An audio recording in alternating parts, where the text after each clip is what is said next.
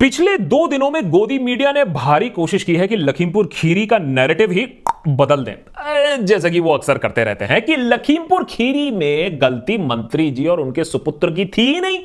अरे, वो तो स्टोन पेल्टिंग के चलते चलते उनकी गाड़ी थोड़ी इधर उधर हो गई और किसान एक्सीडेंटली मर गए और फिर किसानों ने असली धावा बोला। किंतु परंतु अब नए वीडियो से साफ़ हो जाता है कि किसानों को पीछे से हाई स्पीड पे जानबूझ के रौंदा गया था। और फिर कई आरोपी वहाँ से भाग लिए। सोशल मीडिया पर काफ़ी गुस्सा है इस वीडियो को देखने के बाद। उधर गोदी जीवीस की सारी किया किराए पर सारी मेहनत पर पानी फिर गया। मुझे गुस्सा आता है। रौंदने वाला वीडियो मैं आज यहाँ नहीं दिखा रहा हूँ क्योंकि फिर इस एपिसोड को डिलीट कर दिया जाएगा या रिस्ट्रिक्ट कर दिया जाएगा यूट्यूब द्वारा। लेकिन इस वीडियो के सोशल मीडिया पर मेगा वायरल होने के बाद बहुत सारे लोगों को अब लग रहा है कि लखीमपुर हादसे के बाद शायद अंधभक्त अब अपनी आँखें खोलेंगे और सरकार से दो चार सवाल पूछ ही लेंगे। शायद इस बार वो वॉट अबाउटरी की जगह पूछेंगे वॉट हैव यू डन अरे, आएगा जो भी, लेकिन जो गया है उसके बारे में भी तो दो बातें हो जाए। आशा तो यही है कि इंसाफ अब तो मिलेगा गुनेगारों को सजा अब तो मिलेगी, क्योंकि सच तो सामने आ चुका है। लेकिन देशभक्त पर एक सिंपल सवाल आज क्या कोरा नंगा सच देश को फकीरी प्रो मैक्स मोड से बाहर निकाल सकता है या नहीं? या हम सच्चाई वास्तविकता इंसानियत और आर्थिक तंगी से इतनी दूर चले गए हैं कि हमें कुछ भी कुछ भी? कुछ भी नहीं हिला सकता है। जो सबूत हैं वो इसी ओर इशारा करते हैं कि लखीमपुर खेरी से भी जनता की सोई हुई आत्मा नहीं जगेगी। समझाता हूँ क्यों? समझाता हूँ क्योंकि इंडिया को जगाना इतना आसान नहीं है। वैसे यह भी सच है कि आपने इस चैनल को सब्सक्राइब नहीं किया है। नेता टाइप आधा काम मत करो सब्सक्राइब के साथ साथ बेल आइकॉन भी दबाओ। फारूक अहमद दार याद है? अरे एडिटर ये ये वाला नहीं फ़ेमस वाला फ़ोटो लगाओ। हाँ, हाँ अब अब याद आया ना? हाँ मेजर गोगोई ने एक स्टोन पेल्टर दार को अपनी जीप से बाँध दिया उसे ह्यूमन शील्ड बना दिया। मैंने मास्टर स्ट्रोक। वाह क्या सीन है? पाकिस्तान को हमने सबक सिखा दिया स्टोन पेल्टर्स को हमने उनकी नानी याद दिला दी। सत्तर सालों में ऐसा नहीं हुआ था कि हमारी डिसिप्लिन्ड इंडियन आर्मी ने एक देश के नागरिक को ह्यूमन शील्ड बना के जीप के सामने चिपका दिया हो। मेजर गोगोई तो हीरो बन गए कुछ दिनों के लिए। सच तो दो दिन में सामने आ गया था वैसे, लेकिन राष्ट्रवादी नारे के सामने सच की क्या औकात? सच यह था कि दार कोई स्टोन पेल्टर नहीं था। वो तो उन कम लोगों में से था जो एक्चुअली इलेक्शन में भाग ले रहा था, वोट देकर घर वापस आ रहा था। और ना वहाँ हज़ार बारह सौ स्टोन पेल्टर्स खतरनाक मौजूद थे। जम्मू एंड कश्मीर पुलिस ने बाद में यह माना भी कि दार की कोई गलती नहीं थी। एनएचआरसी ने दार को 10 लाख रुपए का कॉम्पनसेशन का ऑर्डर भी दिया। और मेजर गोगोई की हीरोपंती एक और केस में कुछ दिनों बाद कोर्ट मार्शल में तब्दील हो गई।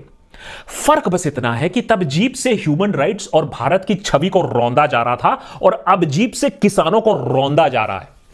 सवाल यह है कि आउटरेज अब कितना दिन का करोगे? दो दिन, चार दिन सरकार बोलती है छह दिन कर लो उसके बाद तो थक ही जाओगे। देखो ना नोटबंदी हाँ नोटबंदी का दर्द हम कितनी आसानी से भूल गए। घर में शादी है। वैसे नहीं है। लोग लाइन में लगे। कुछ ने कहा कि देश के लिए हम इतना भी नहीं कर सकते। कुछ और प्रैग्मेटिक टाइप लोगों ने कहा अरे बता रहे हो करे। और कुछ हताश बेबस होकर बस नोट बदलने की कोशिश कर रहे थे। उनके आँसू शब्दों से ज़्यादा बयां कर रहे थे। लेकिन नोटबंदी के पाँच साल बाद भी हमें यह नहीं मालूम है कि इस महाकांड का जिम्मेदार कौन है। अरे कोशिश तो किया बोलकर हम आगे बढ़ चुके हैं। वैसे ही जीएसटी हाँ, लागू होने के इतने साल बाद भी आज हम इस बात पर तू तू मैं मैं कुत्ता बिल्ली कर रहे हैं कि पापड़ पर कितना जीएसटी लगेगा और लस्सी पर कितना लगेगा। लेकिन कोशिश तो किया ना। जेएनयू पर खुलेआम हमला होता है। फर्नीचर के साथ साथ सर पैर तोड़े जाते हैं। हमने एबीबीपी की कोमल शर्मा को इन एक्शन देखा, उसे पहचाना। बहुत आउटरेज हुआ। लेकिन आज तक कोमल को कोई छू नहीं पाया। हमारा आउटरेज खत्म। कोमल की पार्टी शुरू। जामिया में भी पुलिस ने लाइब्रेरी में घुस घुस कर बच्चों के साथ पढ़ाई नहीं की। उनको पीटा। हमारे देश के one of the best universities में यह सब होते देख लोगों को बहुत गुस्सा आया। बहुत आउटरेज हुआ। सवाल भी पूछे गए। लेकिन फिर बात गोलीबारी तक आ गई। अब राम भक्त गोड से आई मीन अब राम भक्त गोपाल के गोलियों के सामने सवालों की क्या औकात? आज तक जेएनयू और जामिया के छात्रों को इंसाफ नहीं मिला। फिर कोरोना की महामारी देख लीजिए। हाँ दुनिया भर में निकम्मी सरकारों को बदल के रख दिया कोरोना ने लेकिन ऐसे कुछ देश हैं जहाँ हम्म, ऐसी सरकारों की पकड़ और मज़बूत हो गई। कोरोना के पहले वेव में लॉकडाउन के चलते भारत ने एक ऐसा माइग्रेंट क्राइसिस देखा जो सत्तर सालों में नहीं देखा। लाखों माइग्रेंट्स रस्ते पर, हज़ारों किलोमीटर अपने घरों की तरफ़ कूच करते हुए। कितनी दिक्कतें आई उनको, कितने जाने गई, हमें आज तक नहीं मालूम।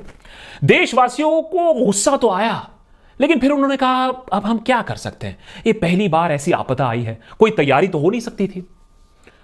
फिर कुछ महीने बाद कोरोना फिर से आई। तैयारी का टाइम था दूसरी बार आई वार्निंग के साथ आई, लेकिन सरकार ने तब भी ना सुनी। इस बार माइग्रेंट क्राइसिस नहीं, सीधे गंगा मैया में बॉडीज मिलने लगी। गंगा के तट पर मास ग्रेव्स गाँव के गाँव खत्म। अरे गाँव छोड़ो, शहरों में लोग ऑक्सीजन और दवाई के लिए त्राही त्राही कर रहे थे। अच्छे अच्छे लोग कांटेक्ट वाले लोग भी कुछ ना कर पाए। क्रेमेटोरियम की मशीन पिघलने लगी और कोरोना से मरने वालों की संख्या को छुपाने लगा गया, सरकार उनको छुपाने लगी। इस बार लोगों ने कहा, अब हम जवाब मांगेंगे। सरकार ने कहा बेटा, ज़्यादा सवाल जवाब मत करो, अंदर कर देंगे तुमको अभी हम। अब लॉ एंड ऑर्डर के सामने सच क्या कर सकता है? ठीक, एक साल पहले यूपी के हाथरस में एक गैंग रेप विक्टिम की मौत हो जाती है। उसके परिवार को घर में बंद कर दिया जाता है और रात के दो बजे पुलिस के निगरानी के नीचे कैमरा के चलते हुए उसकी चिता को आग लगा दी जाती है। तब भी हमने बहुत बहुत आउटरीच किया। हमने कहा, बस, अब और नहीं। ये बेटी बचाओ का नारा एक जुमला है यहाँ तो बेटी जलाओ चल रहा है अब तो हम जगेंगे अंधभक्त भी जगेंगे दिस इज़ टू मच लेकिन आज भी हाथरस में सन्नाटा है और इंसाफ दूर दूर तक नहीं है। इसी साल हमने फादर स्टैन स्वामी को मरते देखा। उनके खिलाफ ठोस सबूत क्या है? hmm, पता नहीं। लेकिन केस चलता रहा बेल नहीं मिली जब तक उन्होंने अपना दम ही नहीं तोड़ दिया। फिर से लोगों ने कहा यह तो बहुत बुरा हुआ। जस्टिस सिस्टम को बदलना होगा। बुज़ुर्ग लोग ऐसे जेल में नहीं मर सकते हैं। भीमा कोरेगांव के जो एलिजेड लोग हैं, उन पर मुकदमा शुरू करो। तीन साल ऐसे ही वो जेल में पड़े हुए हैं। लेकिन आज भी बस जेल ही है। केस शुरू नहीं हुआ, मुकदमा शुरू नहीं हुआ। चार्जेस अभी तक फ्रेम्ड नहीं है, वो सड़ रहे हैं। अरे अर्बन नक्सल्स की बात छोड़ो। देश की आर्थिक हालत के बारे में बात कर लेते हैं। खस्ता है, खस्ता। नौकरियाँ हैं नहीं, कारखाने लग नहीं रहे, जो कारखाने थे कंपनीज़ थे, वो बाहर चले जा रही हैं। लेकिन फाइव ट्रिलियन इकोनॉमी के सपने दिखाए जा रहे हैं। बोला जा रहा है कि फार्मर इनकम 2022 तक डबल हो जाएगा। एकदम अच्छे दिन आ ही गए हैं। वहाँ दूसरे हाथ बच्चे पकौड़े स्टॉल लगा रहे हैं। दिख रहा है, दिख रहा है फ्यूचर अंधेरे में है। लेकिन सब चंगा सी के प्रोपागेंडा के सामने अंधकार क्या चीज़ है? बीते कुछ दिनों में ही आप देख लो, हमने एक मरे हुए इंसान के ऊपर एक सरकार के फोटोग्राफर को नाचते हुए देखा। एक व्यापारी जाता है गोरखपुर वहाँ विकास देखने तो वो पुलिस के रेड में एक्सीडेंटली मर जाता है। और अब लखीमपुर में आप देख लीजिए, गाड़ी एक्सीडेंटली कातिल बन जाती है। एंटी सी प्रोटेस्ट ले लीजिए फार्मर प्रोटेस्ट ले लीजिए शॉकिंग फुटेज हमने काफ़ी देखा हुआ है, पुलिस की बर्बरता हमने काफ़ी देखी हुई है। खास करके पिछले कुछ सालों में। आउटरेज भी हमने बहुत किया है, दो दिन के लिए, चार दिन के लिए। और इस बात की भी हमने आशा की है कि कम से कम अब भक्त जगेंगे। उनके अंदर कुछ तो इंसानियत होगी, वो जगेगी। अरे कुछ तो इंसाफ होगा, वो मिलेगा। लेकिन हुआ ऐसा नहीं है क्योंकि हमारा आउटरीच बहुत जल्दी शुरू होता है और बहुत जल्दी खत्म हो जाता है। हमें आउटरीच की जगह कांस्टेंट ट्रैकिंग की ज़रूरत है। हमारे नेताओं को ट्वीटिंग से ज़्यादा ग्राउंड से कनेक्ट ज़रूरी है। हमारे मीडिया को गोदी को छोड़ के अपने पैरों पर खड़े होने की ज़रूरत है। हमें अपने संविधान को बचाने की ज़रूरत है। क्योंकि गारंटी देता हूँ, अगर आप कांस्टेंट सवाल नहीं पूछोगे तो और कोई नहीं पूछने वाला है। उसके बाद मालूम है ना आपको क्या होने वाला है। अगला नंबर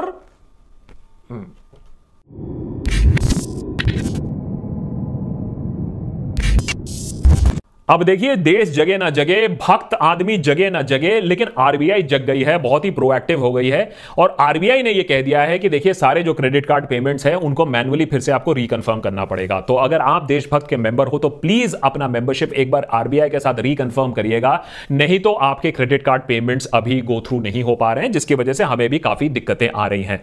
अगर आप देशभक्त के एक मेंबर बनना चाहते हैं तो ज़रूर बनिए। एक एनुअल मेंबरशिप है with discount on Patreon dot com slash the Deshbhakt P A T R E O N Patreon dot com slash the Deshbhakt अगर आपको देशभक्त मर्चेंडाइज पसंद है, हमारे टी शर्ट्स पसंद है तो आप जा सकते हैं कड़क merch dot com slash the देशभक्त कैसा लगा यह एपिसोड ज़रूर बताइएगा शेयर करिएगा फैमिली ग्रुप में भी डालिएगा बोलेगा आउटरेज चल रहा है या नहीं चल रहा है?